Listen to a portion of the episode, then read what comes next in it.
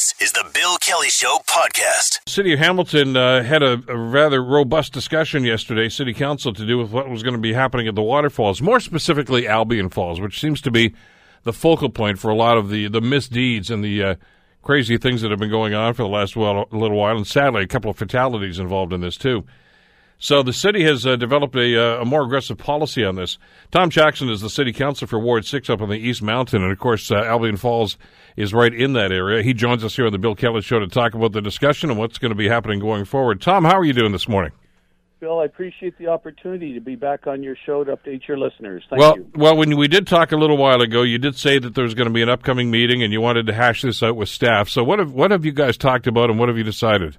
So, Bill, what occurred basically yesterday, as I had promised you, Bill, and thanks for the week to allow this informative update to occur before my public works colleagues, just to ensure that measures taken to date and next stages of measures that the Albion Falls Focus Team had suggested were going to be supported by my colleagues. Yesterday was basically an update to them to tell them about the existing 6-foot black chain link fence that has started in the north parking lot where the lookout platforms are, that have gone around to along Mountain Brow Boulevard, where there's one little lookout area there at the top of the falls, finishing the last two sides of that, then going above where those concrete steps are, and then also adding one more piece going along over to what's dubbed Lover's Leap. So we informed them about those measures taken to date. We also obviously wanted to inform them about signs, that pictorial-type signs, similar to what the Conservation Authority uses, about stay off this part of the trail, be careful not to go to edge of cliffs, those type of pictorial signs.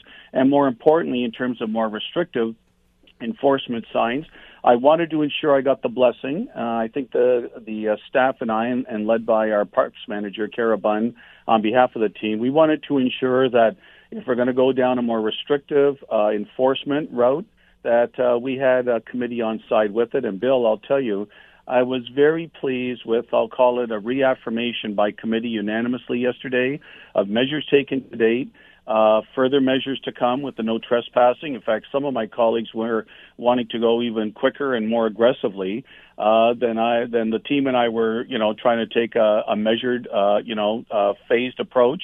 But that's okay. We're all in agreement that this needs to be done, unfortunately. And quite frankly, Bill, we also filled them in on some longer-term plans, which is possible, through capital funding, that we could build a proper, safe stairway, possibly from the south side of the falls off Mud Street down to the base of the falls, maybe another lookout platform around where Lover's Leap is, which would be directly closer to the falls.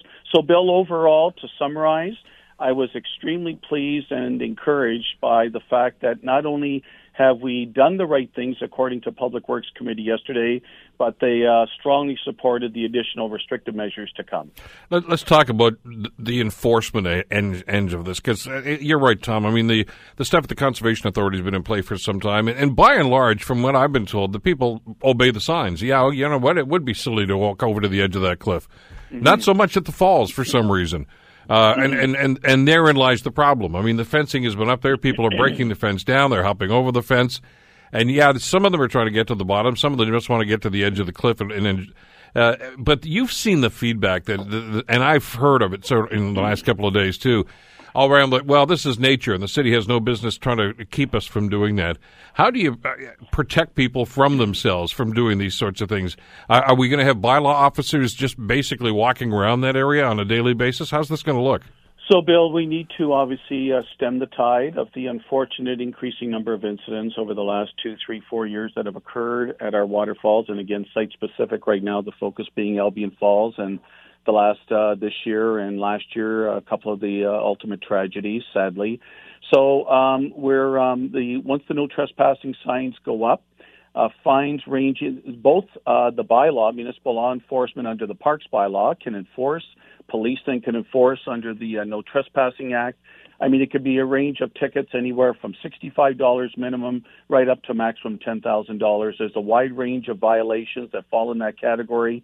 The experts in law enforcement, bylaw, and police know it a lot better than I do. But this, with the signs up finally, would give them that authority. And I'm sure, Bill, once the signs go up, I'm hoping that the signs alone will, for those that want to be risk takers, I'm hoping, fingers crossed, there'll be a strong deterrent.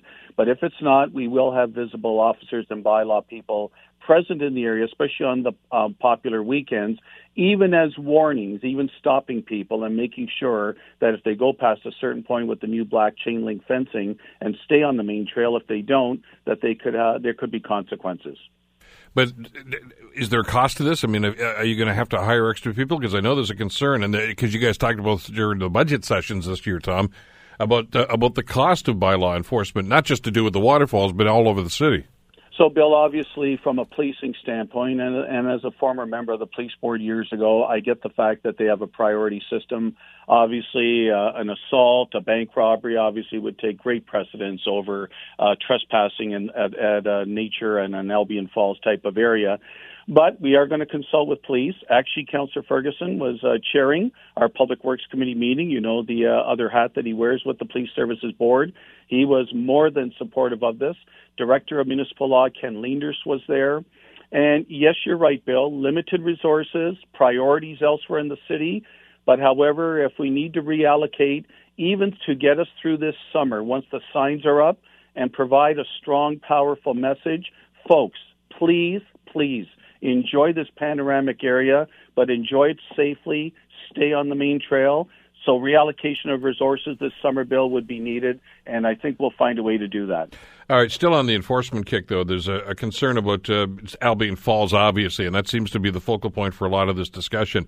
But it's not the only area where this is going on, and I know that during the meeting yesterday, Stony Creek Councillor Doug Conley also brought up about what was going on in his area, of course, over by the Devil's Punch Bowl. Does what you talked about yesterday extend to these other waterfall areas as well? Well, I guess right now, Bill, all the shining light is on the East Mountain area and the gorgeous Albion Falls. That's for all the wrong reasons. Yeah, well, again, though, Bill, you know, I want to say, and by the way, I can't thank your listeners and the feedback in the community enough. I want to get to that in a minute from some of the stakeholders who also have reaffirmed we're on the right path. But I want to reaffirm, Bill, as I finished yesterday in my speech at committee, on a positive note, the overwhelming number of visitors to the Falls area, when you look at the thousands of people on a weekend and the tiny number that are in the misadventure category, when you look at it proportionally, it still is a tiny, small amount. But having said that, obviously the misadventures have increased, and that's why we're dealing with it, Bill. I want to say for the stakeholders and people like your listeners, Bill, I'll call it through adversity, Bill, that there seems to be opportunity if we can seize it. And a group like the Escarpment Project that was founded by Greg Lenko, L-E-N-K-O, 6 years ago. Now, get a load of this. I met with Greg in advance of the Public Works meeting. I reached out to him. He has an army every year, Bill, at the end of April, close to 700-800 volunteers. They go to various waterfalls in the area, including my Albion Buttermilk area. They hand out pamphlets. They hand out instructions to the volunteers, what gear to wear, where to go, where not to go. These are people that are volunteering to pick up illegally dumped material at the bottom of the falls, broken toilets, mattresses, all the garbage that sadly some renegades in our community continue to do to these beautiful areas. He's never had a serious incident with any of his volunteers. Of course, he takes out his proper insurance over 6 years. He came up with some ideas, and basically in speaking to him the other day, Bill, he was reaffirming some of the measures we've taken to date. He said, of anything, the fencing is good, although he would have preferred a vertical-type fencing, which is along where the lookout platforms are versus the chain link.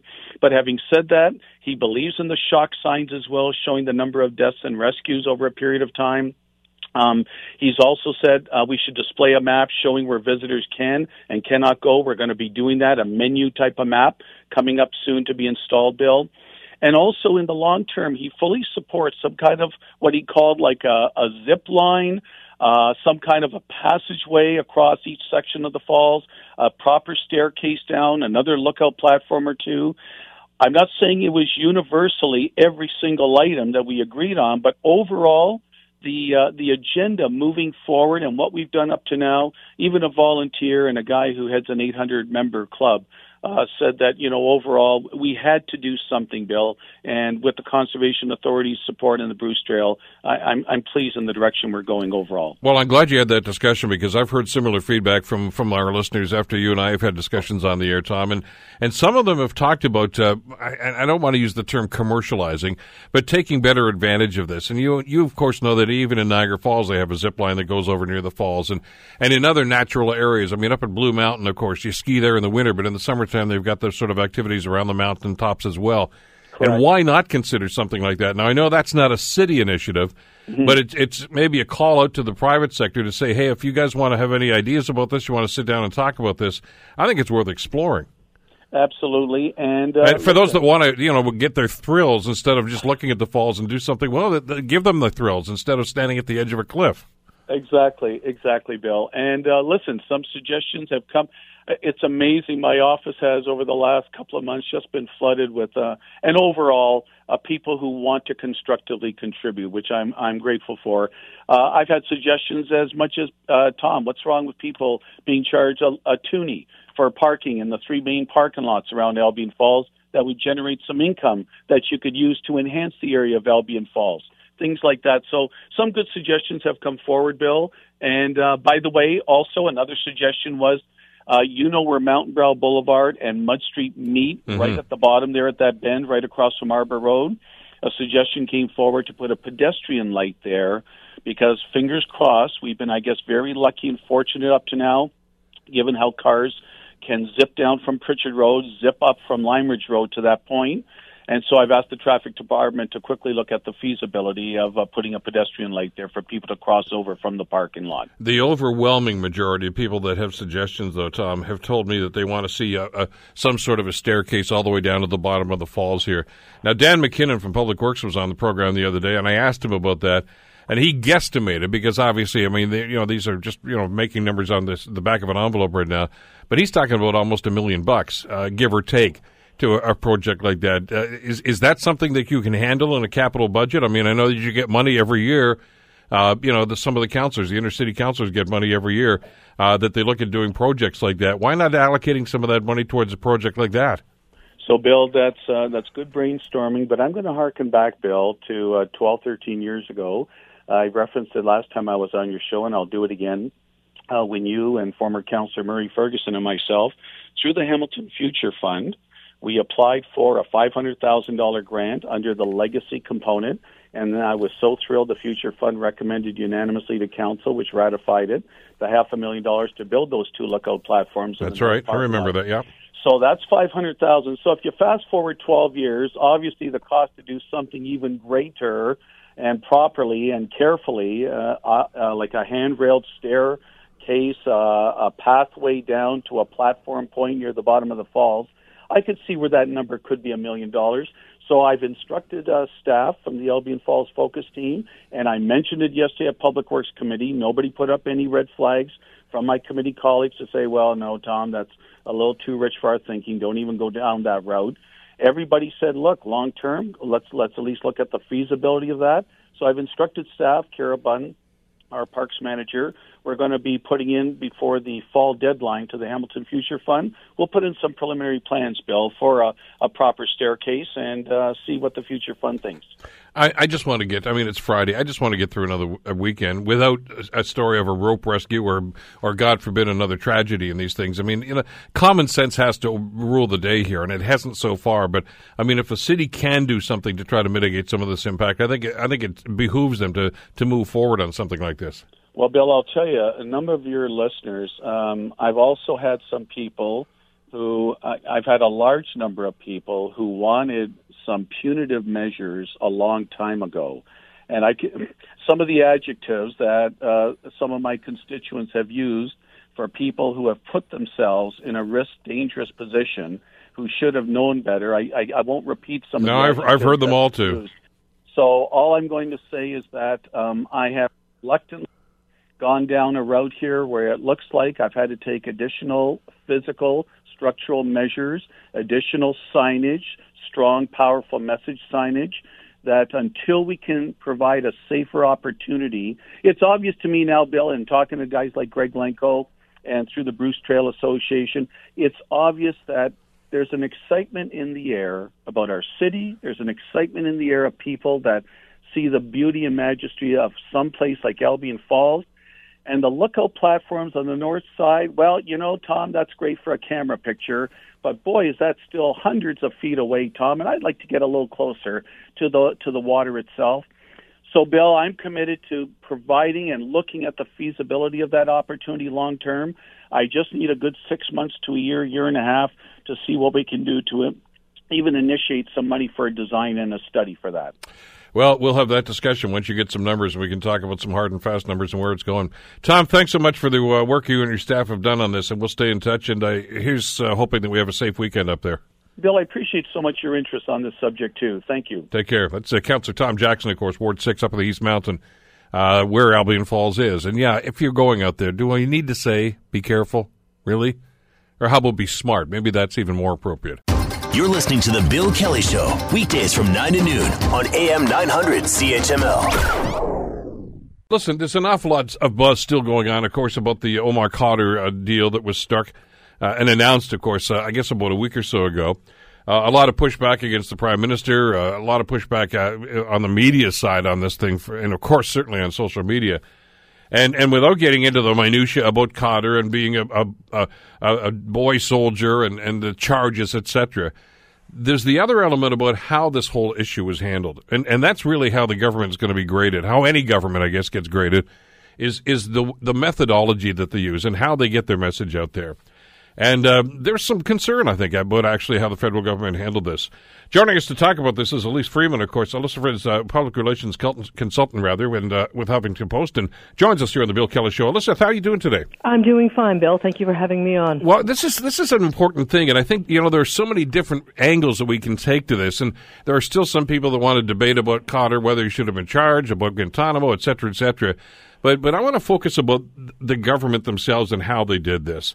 And I think there's some legitimate concerns about the process. And that's always, I think, a concern to us when we look at the elected officials and say, okay, it's not just are they doing their job, but how are they doing their job? How would you rate what the government did, what the Trudeau government did, and how they handled this issue? You know, it's hard to give it a rating, but I certainly do have some opinions on it. You know, a lot of people think, well, how did this deal happen in the first place, and why did this deal happen in the first place? From a communications perspective, we were sort of, as a Canadian, we were sort of kept in the dark regarding the whole thing.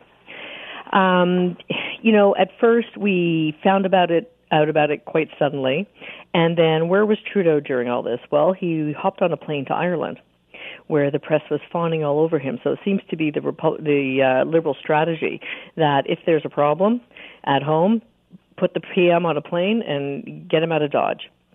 That was the first thing. The second thing is that there was not a lot of messaging that came through about it. So the public heard that there was $10.5 million, and then when questioned, all Trudeau would say is, this is what we had to do, there were human rights abuses, and this is the financial reward that we gave. And there was literally nothing else said. And then something interesting happened. A poll came out. And what that poll said was even among Liberals, the Liberal base was upset with this judgment.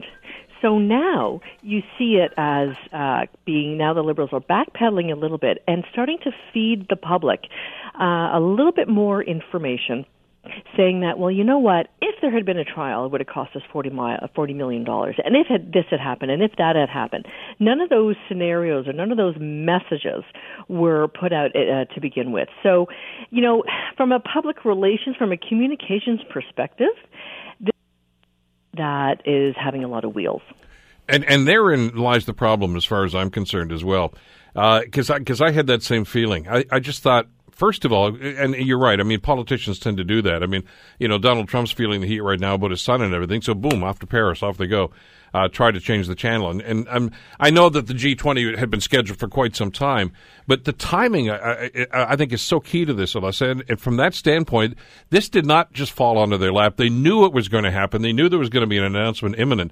Would the better tact would have been for the Prime Minister to simply say, look, wait till I get back, and then we'll do this and we'll handle this. I'm kind of busy with this stuff right now. This can wait till Monday or Tuesday, instead of simply letting it, quote-unquote, leak and let everybody kind of run wild with it before all the facts are out there. Well, you know, here's the thing. Hindsight, I'm great at hindsight, by the way. Most of us are. We all are. 20/20 hindsight, right? So, you know, here's the thing. This is all very, very orchestrated. So, you know, some people say that ideologically, you know, Trudeau sort of led this, and this is where it ended up, and the communications people were left to sort of clean it up. You know, yes, what you say would have been the way that we as Canadians would have preferred to hear about this. But honestly, knowing they probably had an inkling of the reaction that would come as a result, then you sort of take this strategy where, you know, it leaks. He's not in the country. Do a deflection strategy. Don't look at this, but look over here, look over here. So that's politics. Bill, that is politics, and that's what they do, is sort of like take the path of least resistance.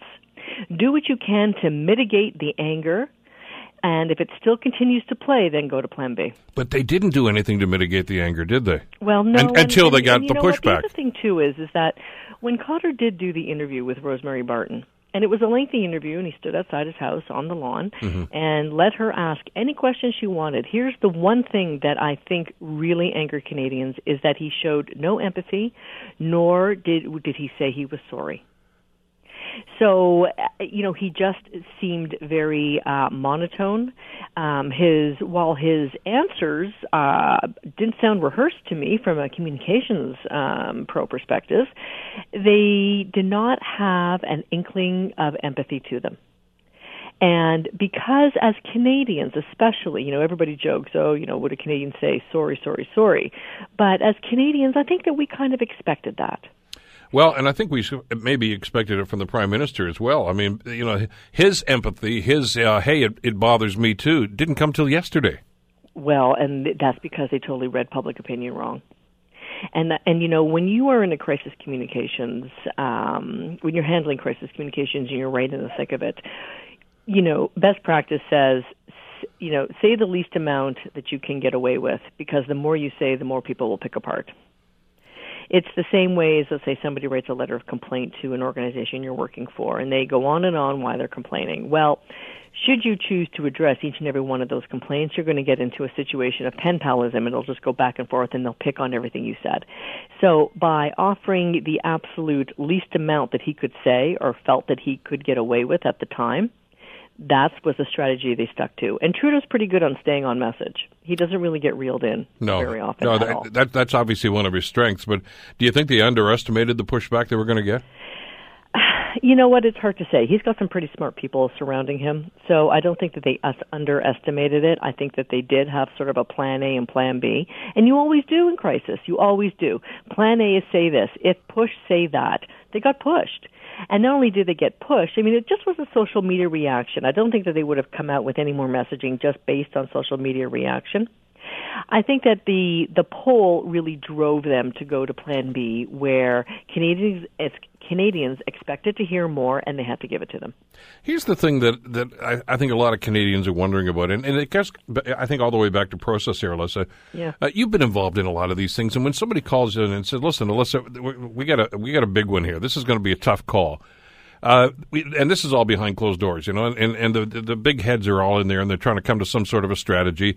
You got to figure that before you open those doors and everybody leaves that meeting, they've covered every one of the bases. Okay, what kind of reaction are we going to get? How are we going to respond to it? What's the worst-case scenario just in case that happens, and how are we going to deal with it? Or, even more importantly, how can we mitigate that worst-case scenario? And I don't know that they had that part of that discussion. You know what? Because if they're smart people, and I agree with you, they'd be surprised. Yeah, I'd be really surprised. There are some very smart people in there. There are a lot of people who worked in Kathleen Wynne's office that, you know, went down the 401 and went to Ottawa to work in Trudeau's office. These people know communications. They know what's going on, and I think that they had to come to a very, very difficult decision.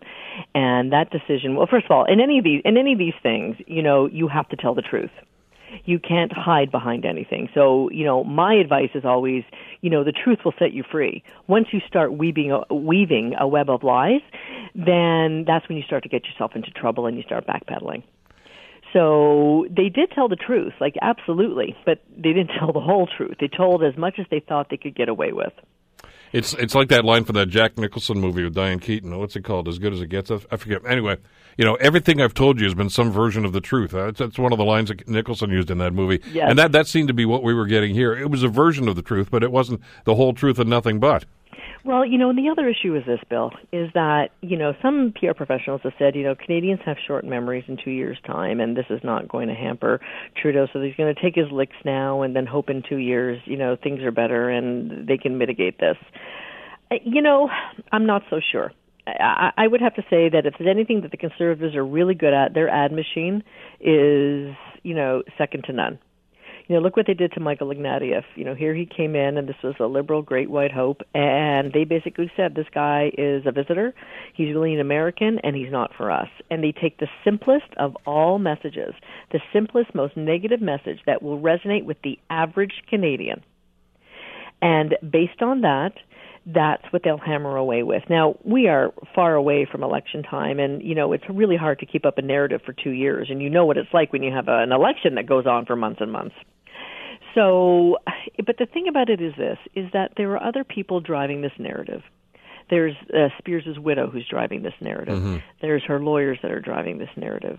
And then, you know, there's opposition themselves, the NDP and the Conservatives themselves that are driving this narrative. So it will kind of be interesting to see that if it does die out, that if Canadians do have a short memory. But, you know, the way the world is going right now, I think that any opposition to this will take any narrative they can that comes from global politics and put the Canadian/Cotter spin on it and keep this alive. Well, the other thing I think comes into play here is the dynamic that, and I guess we're responsible for this, that we as voters and as Canadians do, is when elections come at any level, and we'll talk about the federal election since that's a couple of years away, you and I, as average Canadians, we don't often talk about policy. We don't get into the minutiae of policy, yet politicians think that we do. What we usually base our vote on and our feeling about those people on is their character. And that's what opposition, whether you're a Liberal, Conservative, NDP, whatever it is, you notice that right now with campaign ads or attack ads. They're attacking character, not policy. Right, because, you know, and you say people don't, the average person doesn't understand policy. I mean, policy is what makes the government go round, quite honestly, and that's how it runs. But people don't care about policy. They don't care about how many levels. They don't care about all the committees. They don't care about any of that. All they care about is the outcome and how it affects them. So, yes, character will play a big part of this, and I think that we will start to see, you know, the liberal machine is now going to start thinking, okay, we've got to have a distraction strategy, we're going to have to put Trudeau in a better light. How are we going to do this? What is our deflection? How can we make people look over here and forget about what's going on right now? And trust me, that is, in addition to mitigating what's going on right now, that's exactly what they're thinking. And I know there's all sorts of ancillary issues here. You know, some people are saying there's racist overtones, some of this going on. Well, and the opposition's going to cling to that. They may not even like it, they may not agree with it, but they're going to play to it for their political advantage. Well, you know, this is it. And like I say, you know, a couple of years is a long time to keep a narrative kicking around. So we'll see. We'll see. You know, people say Canadians have a short memory, but this is a story that has... How long has this story been around? Honestly? How long have we been reading about this in our newspapers? How long have we been hearing about it on various media? A long time. Ever since he got to Gitmo. Exactly. And it hasn't moved off the front page or within the front section at all. And it's going to continue. I mean, he's living right here. I know the Arar case about 10 years ago when that settlement was made, it was stuck around for quite some time, and saying, well, yeah, that seemed to fade. Well, it only faded because the Cotter thing superseded it. Well, something worse superseded it. So if something worse supersedes that, that's what the Liberals can hope for. You know, there are things that happen sometimes in the media that just happen and take and move one issue off and another issue on. And, you know, that's a strategy too. You know, you can hope that something else happens. So, you know, but that happens organically. If it doesn't happen organically, you kind of have to manufacture it. Let me ask you something. We're going to finish our conversation now. In about 15 minutes, the Prime Minister is going to call you, theoretically, and say, Alyssa, I just heard you talking with Kelly. I got a little dirt on me about this thing. How am I going to handle this? How do I get it off, and how do I move forward here? I would say you need to be totally upfront with Canadians. Your messaging is coming out now. You have to be... You have to be a bit more articulate about it, and that you Also, you know, the other thing that, you know, I was talking today before I came on the radio with whom I consider average Canadians, and they were saying, you know what, even the Prime Minister didn't say he was sorry. And I thought that was kind of interesting. Yeah. Because we're all here thinking, you know, Khadr just took the money, and did he say sorry? No, but he felt that his, you know, his human rights were abused. So it's almost like, you know what, Mr. Prime Minister, you need to say you're sorry. And probably the reason he's not saying he's sorry because that admits some sort of wrongdoing or some sort of guilt. But all I would say to him is, you know, you need to ride this out. You need to be a bit more upfront as opposed to, you know, letting details drip. And then you've got got to get the Canadian people thinking about something else. Which is going to be interesting to see how that happens, especially in summertime where people aren't really focusing on issues, et cetera, like that. And you know what? That is a great point. To release this in the summer, like I know from a media perspective, when we're looking at audience numbers, you have like a 20 to 25% drop. Yeah. Trust me. People are thinking about the Liberals are thinking about that too. And I know, to go back to that closed-door meeting that we referenced a couple of minutes ago here in the conversation, you know darn well they said, okay, the opposition parties are going to roast us on this. And I think they figured, okay, fine, we can handle that. But I think what really got them and really probably got their attention was, as you say, the average Canadian. You know, this was the conversation around the Tim Hortons stores all around the country over the last 7 days. That bothers them, and it should. And it just wasn't what... you know, conservatives were thinking. Oh, I'm so sorry. Somebody's at the door. They are. But it was what their own home base was thinking. And with that, Bill, I better ring off. You better go find out what's going on there. Alyssa, always a pleasure. Thanks so much for this. Okay, bye-bye. Take care. Alyssa Freeman and her dog. Alyssa, of course, public relations consultant and working in, you can read her stuff in the Huffington Post, too. There's always some insightful stuff from Alyssa, as you just heard. You're listening to The Bill Kelly Show, weekdays from 9 to noon on AM 900 CHML. Watched a football game last night, Winnipeg and the Toronto Argonauts.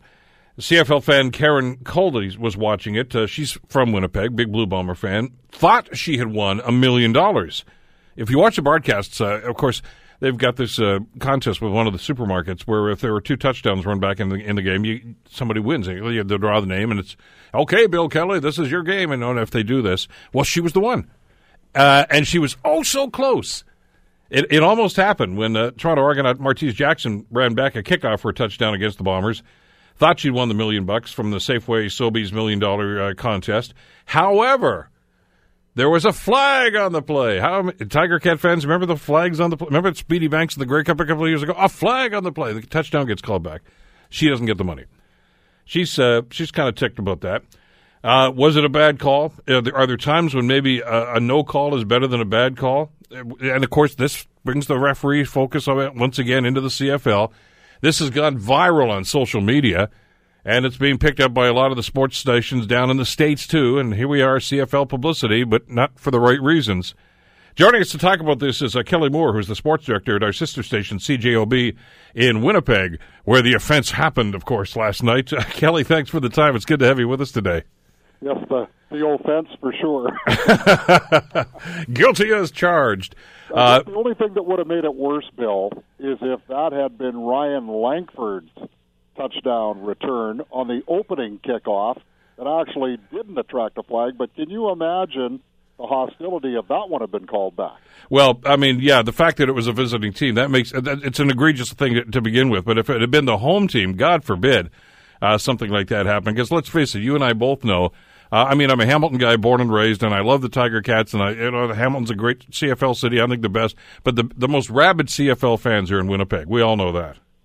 Oh, they certainly are as good as any in the league. You'll have Saskatchewan claiming that they're the loudest and proudest, and certainly Hamilton will as well. But I'll tell you, it was loud at Investors Group Field last night. I think you saw that with a couple of Toronto penalties later in the game that were definitely could be connected directly to the crowd. I got to ask you, before we get into the refereeing and everything else, what is it about Winnipeg and their fans? I mean, because everybody has an alumni association, and, you know, we love our Tiger Cats, and, of course, we have a Ticat alumni association, and all the leagues, I know the teams have chapters in it. But there's a brotherhood there that you know, when we were in Winnipeg a couple of years ago for the Grey Cup, and we spent 4 or 5 days in town, and it's almost the Alumni Association, the Bomber alumni, are almost treated like a deity. The fans just don't forget, and they are always appreciative of these guys, and they really hold them up on a pedestal, don't they? Well, that's, Bill, because they were the last ones to win a Grey Cup.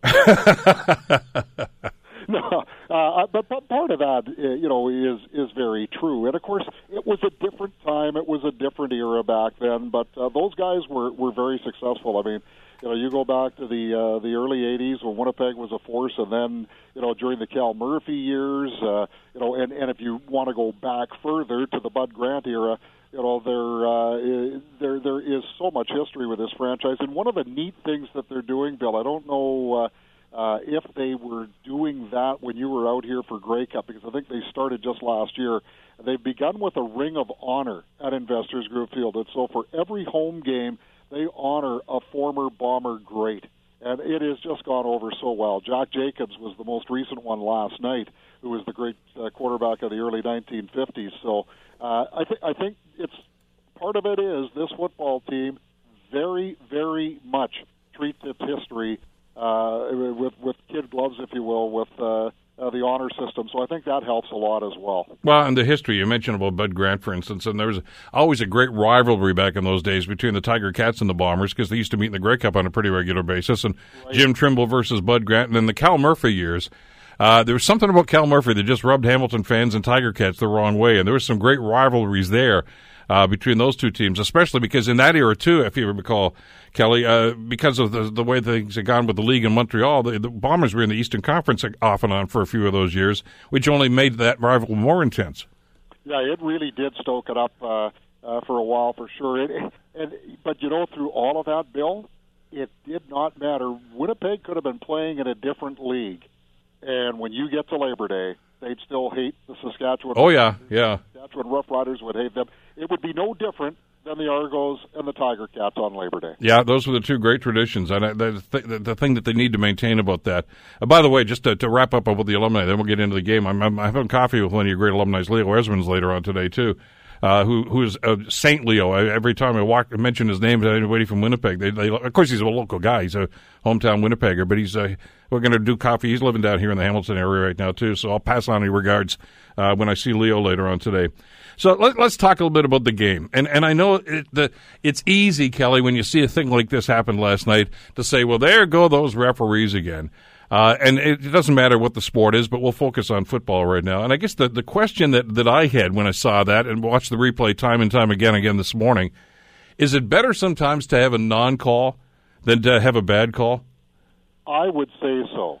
And I don't want to, scratch a scab for Hamilton Tiger Cat fans, but what about, was it the 2015 Grey Cup against Calgary? I knew you were going to bring that up. Sorry. But, that's a similar type of circumstance that had far more reaching ramifications than, well, unless you're Karen Coldays last night. But, I think, it's better to err on the side of giving players the benefit of the doubt. And, yes, it looks a lot different at live speed, and I have never been on the field and have never refereed a football game, so I'm not even going to try to suggest that, you can relate to what those guys in the striped shirts are going through. But they are chosen because they are supposed to be the best guys that are available to do the job. And it sure looked, even at live speed, Bill, like nothing untoward had been done. And I guess the thing that I always have difficulty with is, an infraction is an infraction for sure, but when it's borderline and when it has absolutely no consequence on the play. I mean, Jackson was 8 yards ahead of the Blue Bomber player who was kind of ran into more so than hit from behind. Mm-hmm. So why would you negate that play? And I understand, because I've talked to officials about this, Kelly, and they give you that answer that you just mentioned. They always say, look, that's our job, and my job is to call the game. It's not to worry about the ramifications. But I saw, we've all seen similar incidents. I can remember a game down here at Tim Horton Field a couple of years ago And we sit on the press box side of the stadium, my wife and I, and the play was right down below us on that sideline. It was a 25 or 30-yard pass, a big second-down conversion, and everybody's up and screaming, and then we realized there's a flag on the far side of the field, and they called the receiver on that side of the field for an illegal block. And I figure he's 65 yards away from the play on the sideline on the other side of the field. Why would you throw that flag? And the official response is, well, because the guy made it. It was a penalty. It was an infraction. Really? I mean, are there times where you just leave the whistle or the flag as it is in football and just leave it there and say, oh, forget about it, it doesn't matter? Well, if it has some kind of effect on the play, then I think you have to throw the flag. Like, I don't remember the play you're talking about, Bill, but, you know, if it was Kolaris Lay who was at quarterback, and that was his first option, and then he had to go to option number 2 or 3 or something like that, you know, and that impacted on his ability to make a play, then, you know, then I think there's a legitimate cause to throw the flag. Sure. You're right, Wayne. Yes, you want to call it by the book, but sometimes we always talk about having a feel for the game, whether it's NHL officiating, whether it's umpiring, which is a little more black and white, but when it comes to football, you know, have a feel for the game. And I think there's, at least from what we saw last night, the directive that perhaps these officials are being given is to not have a feel for the game. That's the only thing I can think of. Well, and it happens. And I know the most blatant call that we as fans always go crazy about is holding, right? Because, you know, players and coaches will tell you, Kelly, and certainly the officials will say, hey, we could call it on every play. Seems sometimes they do.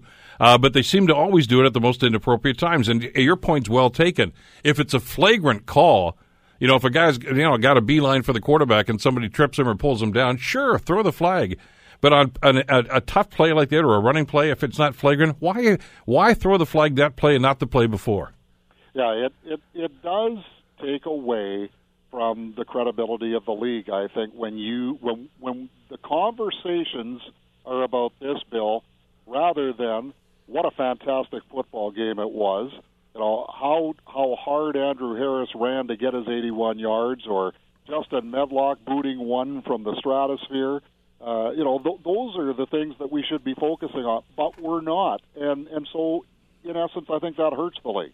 Well, and that's the thing I feel badly about, too, because it was a good football game. I mean, I one of the reasons we love CFL football is because of that level of excitement. And that game, you're right, Kelly, it had it all. You know, great run backs, super defensive plays. You know, it was kind of back and forth, and you love as a fan to see a game like that.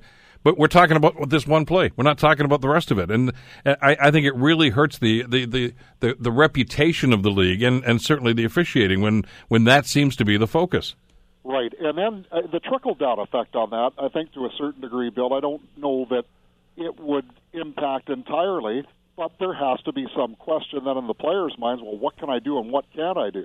Yeah. Can I block or should I not block at all and risk getting a flag? Because I know there are many conversations we have on our post-game show or the conversation the day after with Mike O'Shea, and you know, he'll just say, well, you know, we had a meeting with the player, but you know, we understand his point of view, so that's his way of avoiding a fine and saying that the flag was not warranted. But so there are too many instances of that happening. Now, again, I don't know that there are as many mistakes made by the officials as there are by players in a game, but there shouldn't be that many critical situations in a football game this early in the season. I mean, for goodness sakes, we had the first 2 weeks where the video review was under question for some rather eye-opening calls, and it's not a great way to start, that's for sure. I mean, we're, 4 weeks into the season? Yeah, and it's not a pivotal game, but I mean, what had this been? What if it? And they're saying, well, so this lady didn't win $1 million bucks. Well, I feel pretty badly for her too. But what if that had been like the last regular season game? What if the Argos needed to win that game to qualify for the playoffs, and a call like that changes the outcome of the game? And your point about the Grey Cup, as much as it hurts to bring it up again, Kelly, you know, that changed the game. I mean, the Cats probably could have won the Grey Cup that day, except for that bad call. And the argument at that time was, oh, yeah, it probably was an illegal block, but it was about 8-10 yards behind the play. The guy, Banks, was already well on his way to the end zone with it. So, yeah, I know the referees don't have time to assess any of that stuff, but you got to wonder sometimes if it's better to just leave the flag in the pocket. Well, there should be enough sets of eyes on the field that a guy could come up to his colleague and say, you know what, you should pick up the flag. I don't think we want to call this one. And, you know, what made it worse for the Argos, Bill, is they had two opportunities back-to-back to still score a touchdown. Armadi Edwards was dislodged from the ball by Brandon Alexander in the first one, but Brandon Whitaker is all alone and just, you know, dropped it like a brick. So, you know, instead of getting a touchdown, which, you know, the Argos really deserved, they wind up having to settle for a field goal. So that just added to their woes on that play. It's unfortunate, and by the way, we're not suggesting that referees just, you know, hey, let's just, if it's going to determine the outcome of the game, or hey, you know, let the home crowd call that. That's not it at all. It's just that I think there's time and place sometimes, and I know they'll tell you technically it's not a judgment call, but I think oftentimes they do have that opportunity to say, okay, am I going to call this or am I not? Because it's a violent game. I mean, you were just talking about Coach O'Shea there. I mean, you know, Mike played the game hard. They all got it, and they do now. It's not a contact sport. It's a collision sport, and you could call a penalty on almost every play, which always begs the question: well, why'd you call this one then? And I think that's what everybody was asking last night. You know, and what kind of total would Martise Jackson have had, you know, for total yards if that hadn't been called back? Now he lost 25 yards on that, but he just ran back a punt earlier in the game for a touchdown. And then, you know, we would have had that. You know, for sure, I still think he's going to be one of the top three performers of the week with the effort that he put in. But you know, it has to be entirely deflating to a young guy like that as well. So there are all sorts of ripple effects of calls like that. But it's amazing, Bill, that the one that seemed to resonate the most was for the lady who missed out on the $1 million through the, as you mentioned, the Safeway Sobeys promotion. And I actually gave ProMotivate a call this morning just to see if they had been chatting at all about, you know, what can we do maybe to help make this a little bit right. And we'll take down your name and phone number, and somebody will perhaps get back to you on that. Well, she did win something, didn't she? She had a sound system or something, didn't she? Right, yeah. She won a $25,000 sound system, so she doesn't go away entirely empty-handed. But, Bill, if you had a choice between a $25,000 sound system and $1 million, I think I know which way you're going to go. Yeah, I know. That's a no-brainer. You know, it's interesting. I don't know. Bob Irving, of course, the legendary play-by-play guy calling Bombers game. I don't know if Bob mentioned this during the broadcast last night. But when I was looking into this morning, I was talking to a guy who knows a little bit about officiating, and he said, you know, that was a challengeable call. And I said, no, I didn't. I don't think they brought it up in the broadcast either, on the telecast. They said they changed the rule after that 2014 Grey Cup, and you can challenge it. Now, Mark Trestman hasn't been in the league for a few years. Maybe he didn't know that, but he probably should have thrown a challenge flag. Well, because it's a touchdown, it's automatically reviewed by the command center, Bill. So I don't know that is challengeable, to tell you the truth, because all touchdowns are reviewed after the command center has had a chance to put eyes on it, which, you know, they have to be dragged into the conversation as well. That's why I don't believe let's face it, Mark Trestman, nothing is going to get by him. He is an absolutely fabulous coach. Oh, absolutely, yeah. Yeah. I don't want to say 100%, but I would say with fairly good certainty that because it's reviewable as a touchdown, that it's not challengeable. Well, I'm sure that after all was said and done, O'Shea was happy to take the 2 points, though, right? Oh, yeah. You know, and I mean, they had some good fortune go their way, but I've always been a big believer, Bill, and you've watched football for years as well, that teams manufacture their own good luck. Yeah.